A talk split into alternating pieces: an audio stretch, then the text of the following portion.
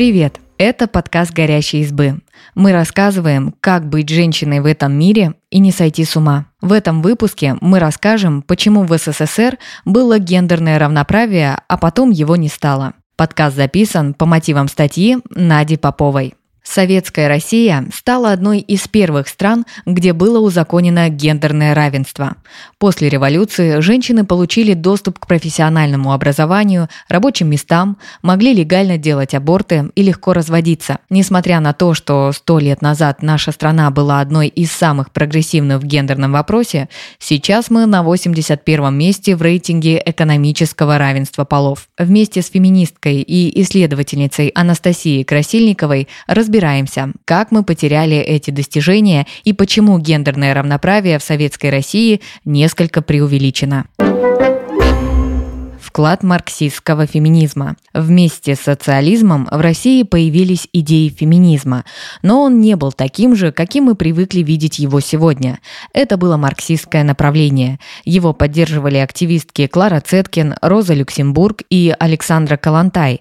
Сторонницы движения считали, что социалистическое общество возможно только с женской эмансипацией, поэтому феминизм в СССР служил больше на благо социализма и рабочего класса, а не женщин как отдельно взятых угнетенной группы. Этим и определялось дальнейшее развитие гендерного вопроса. Все, что касалось проблем женщин, должно было идти на пользу государства и коммунизма. Когда произошла революция, правительство полностью узаконило женские права, потому что изменения должны были быть радикальными. Но потом политика в отношении женщин противоречила изначальной эмансипации, так как та не давала нужных правительству результатов. В период с тысяча девятьсот семнадцатого по тысяча девятьсот тридцатые годы революция в гендерном вопросе. Законы о равноправии приняты в тысяча девятьсот семнадцатом — тысяча девятьсот восемнадцатом годах. Уже в первые месяцы правления Советы приняли декреты, которые улучшали положение женщин. Декрет об образовании рабочего и крестьянского правительства узаконил равноправие мужчин и женщин. Декрет о восьмичасовом рабочем дне запрещал женский труд в ночное время. Декрет о правилах приема в высшие учебные заведения открывал доступ женщинам к высшему образованию. Декрет о заработной плате устанавливал равную оплату труда мужчин и женщин. Декрет о гражданском браке, о детях и введении актов состояния упразднял религиозную регистрацию браков и уравнивал права женщин в семье. Первым гражданским браком стал союз Александры Коллонтай и революционера Павла Дыбенко. Кроме того, первая конституция эр эс эф эс эр, принятая в тысяча девятьсот восемнадцатом году, закрепила право женщин избирать и быть избранными в Советы. Новая женщина. Революционерка и первая женщина-министр в истории Александра Коллонтай считала, что для гендерного равноправия недостаточно изменить законы.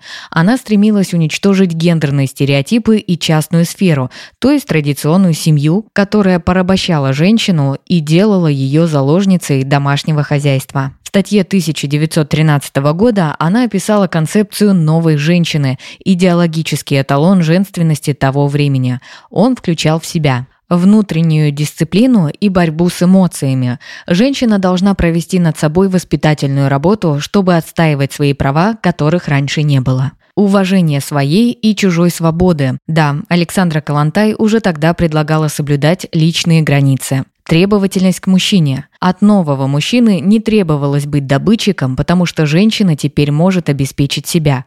Однако он должен бережно и уважительно относиться к женщине. Самостоятельность.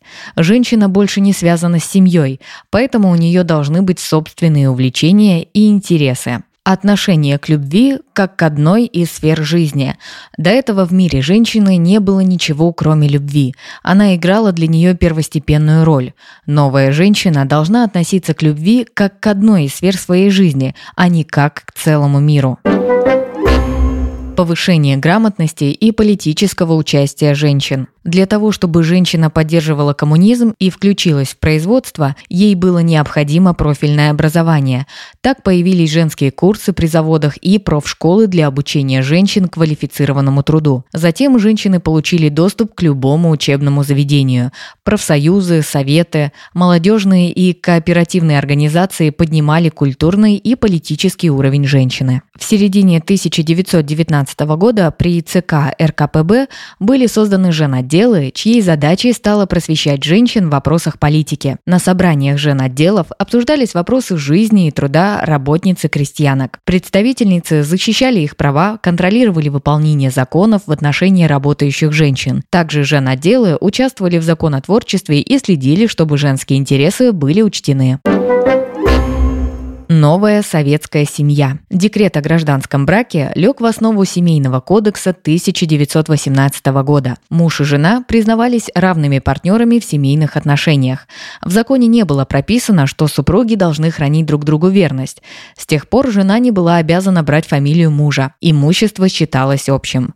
Расторгнуть брак стало очень просто. Это мог сделать один из супругов по почте. При разводе труд женщины в домашнем хозяйстве приравнивался к труду мужчины вне дома, поэтому у него не было привилегий в разделе нажитого имущества при разводе. Мужчины обязаны были платить алименты женщине, если она забеременела от него вне брака. Тогда биологическое отцовство установить было трудно, но суд мог наложить это обязательство на всех предполагаемых отцов. В тысяча девятьсот двадцатом году было легализовано право женщины на аборт. Советская Россия узаконила репродуктивные женские права раньше, чем другие страны Европы. Одной из задач правительства стало облегчение быта, построение столовых, садов и яслей. Предполагалось, что так государство берет на себя часть обязанностей по ведению быта и предоставляет женщине возможность работать вне дома. Вот что рассказывает феминистская исследовательница и соосновательница образовательного проекта Fem Talks Анастасия Красильникова. Большинство реформ, которые были воплощены в жизнь при советском правительстве, были направлены не на благополучие женщин, а на выгоду нового государства. Мощная индустриализация требовала новых рабочих рук. Эта тенденция была в то время во всем мире, не только в России. Новой рабочей силой стали женщины. Чтобы их вовлечь, нужно было создать условия и новую общественную структуру. Как раз поэтому были проекты про новый быт, легкие разводы, государственную поддержку материнства. Без этих реформ Форма вовлечения женщин в производство не принесло бы пользы, потому что была бы высокая женская и детская смертность. Об этом пишет Александра Коллонтай в своем труде «Общество и материнство» тысяча девятьсот тринадцатого года.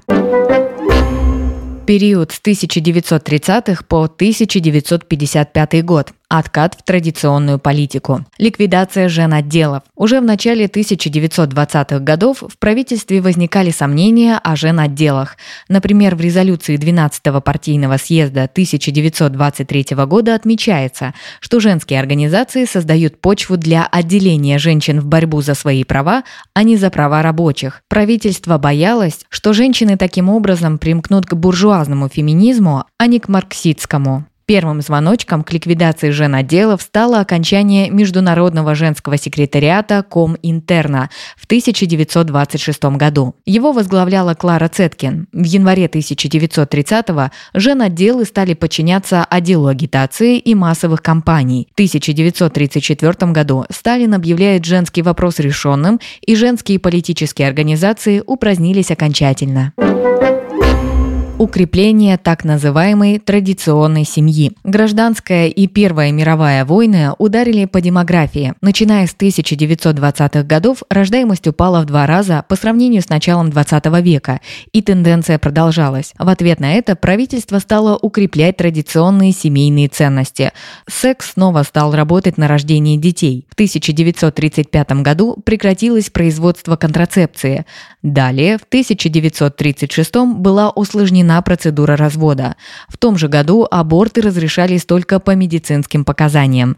При этом нагрузки на производстве с женщины не снимались. Теперь она должна была работать как машина и регулярно рожать, что создавало для нее двойную нагрузку. Гендерный вопрос в годы Великой Отечественной войны. Во время войны женщины заняли на производстве места мужчин. Среди рабочих и служащих число женщин возросло на пятнадцать миллионов человек и составило пятьдесят шесть процентов от числа работающих. Женщины стали заняты в профессиях, которые считались мужскими. Среди рабочих железнодорожного транспорта их количество выросло с двадцати пяти процентов до войны до сорока двух процентов после. В цветной металлургии, соответственно, с двадцати семи до пятидесяти процентов. На предприятиях по производству боеприпасов боеприпасов они составляли более пятьдесят процентов работающих. Женщины также занимали освободившиеся административные должности.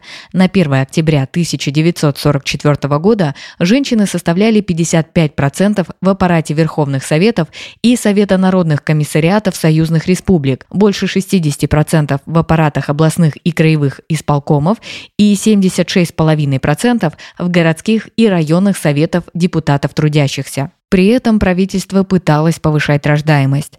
С тысяча девятьсот сорок четвёртого года увеличились льготы и выплаты для многодетных семей. Женщина могла отдать своего ребенка в воспитательный дом, и заботу о нем брало на себя государство. Был введен налог на бездетность, на граждан, не имеющих детей, и налог на супругов, имеющих одного или двух детей. После окончания войны женщины оказались вытесненными мужчинами с рабочих мест, которые они ненадолго заняли. В обществе укреплялось представление о традиционной семье, так как было важно повышать рождаемость. Женщина металась между ролью матери и работницы. Мужчины же приобретали особую ценность, так как их численность сильно уменьшилась. Вот что говорит феминистская исследовательница и соосновательница образовательного проекта Fem Talks Анастасия Красильникова. Несмотря на то, что женщина стала работать, голосовать, получать образование, она все еще должна была рожать детей, новых граждан для нового государства. Правительство было озабочено демографией, потому что в двадцатом веке было много социальных катаклизмов – войны, голод, разрушительные последствия коллективизации. В начале двадцатых годов у правительства был сильный запал на эксперименты и радикальную перестройку, но стало понятно, что многие из проектов привлекательны на бумаге, а на практике трудновыполнимы. Плюс это дорого, а денег не было.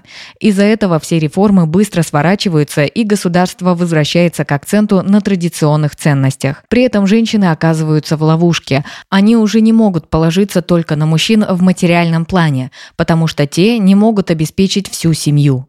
Женщины были вынуждены трудиться сначала на оплачиваемой работе, а потом на неоплачиваемой дома.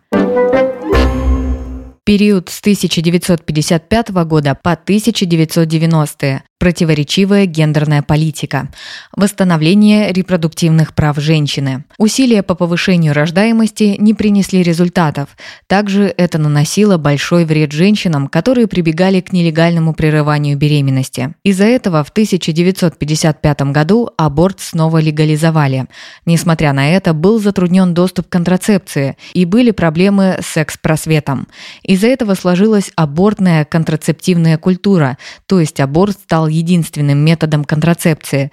При этом операции происходили практически без обезболивания. Культивирование материнства. В тысяча девятьсот семидесятых-восьмидесятых годах увеличиваются выплаты беременным и матерям. В начале девяностых послеродовой отпуск увеличен до семидесяти дней. Частично оплачиваемый отпуск по уходу за ребенком длится до полутора лет. Введен отпуск по уходу за ребенком с полутора до трех лет без оплаты, но с сохранением рабочего стажа и без утраты рабочего места. Проводится агитация в пользу правильной женственности, которая ассоциируется с материнством. Несмотря на льготы на рабочем месте, социальные структуры, которые должны помогать быту, не соответствуют потребностям семьи, в которой работают и отец, и мать. Так детей стали повсеместно воспитывать бабушки и дедушки. Кризис мужественности и женственности. Семья снова преподносится как основная ячейка общества, где четко распределены гендерные роли. Мужчина – добытчик, а женщина – тоже добытчица, но еще и мать. В таком контексте мужчина испытывает кризис маскулинности, потому что он перестает быть единственным кормильцем семьи. Женщина же испытывает на себе двойную нагрузку и чувство вины за то, что не может полностью отдаться ни одной из двух ролей. Вот что говорит феминистская исследовательница и соосновательница образовательного проекта Fem Talks Анастасия Красильникова. Закручивание гаек произошло при Сталине. После его смерти оно закончилось, но сильно лучше не стало. Вернули право на аборты, упростили развод, но никуда не делся бытовой сексизм. В семидесятые мы видим его торжество, что хорошо показано в советском кино, на котором мы выросли. Например, в фильмах «Москва слезам не верит» и «Служебный роман» есть успешные героини с хорошей карьерой, но они неполноценны без женского счастья и женской привлекательности. В эти годы начинается давление третьей смерти. смены – время, которое тратит женщина на соответствие стандартам красоты. Про это писала исследовательница Элла Россман в сборнике «Феминистский самиздат. сорок лет спустя». Это переиздание альманаха «Женщина и Россия», написанного диссидентскими феминистками в конце семидесятых. Они заметили, что в СССР существует мифическое гендерное равенство, потому что на практике именно женщина и работает, и ведет домашнее хозяйство. При этом мужчины перестали быть кормильцами. Наступает кризис маскулинности. Это тоже видно в советских фильмах. В упомянутых «Москва слезам не верит» и «Служебном романе» любовные интересы героинь – неудачники, которые самоутверждаются за счет отношений с женщинами. Диссидентские феминистки писали, что женщины стали тащить все обязанности на себе, но все равно считаются вторым полом. С перестройкой и девяностыми происходит несколько интересных моментов. Хлынуло западное влияние. Создается много центров гендерных исследований, выпускаются сборники, проводятся конференции. Гендер – предмет изучения социологии, культурологии и других гуманитарных наук. Но это продолжалось недолго и довольно в узком кругу. Для большинства женщин тогда гендерное равенство ассоциировалось с утомительной работой и тем, чтобы тащить все на себе. Почему не было достигнуто гендерное равенство? Новая женщина Александры Коллонтай не смогла найти своей реализации в Советской России, потому что политика в ее защиту велась только в первые десять лет после революции. Затем перед государством остро стал вопрос повышения рождаемости. Из-за этого укрепились традиционные семейные ценности, в контексте которых женщина прежде всего мать. Значит, она привязана к дому. Также государство не осуществило задачу по взятию на себя части домашних обязанностей. Вот что говорит феминистская исследовательница и соосновательница образовательного проекта Fem Talks Анастасия Красильникова. В СССР права были спущены женщинам сверху и в довольно искаженной форме, в то время как в западных странах женское движение боролось за эти права. В советской гендерной политике женщины были объектами. Гендерное равенство не было достигнуто, потому что советская власть и не планировала его достигать. У нее были другие цели. Спасибо, что послушали этот выпуск. Подписывайтесь на наш подкаст, пишите в комментариях о своих впечатлениях и делитесь ссылкой с друзьями. Пока!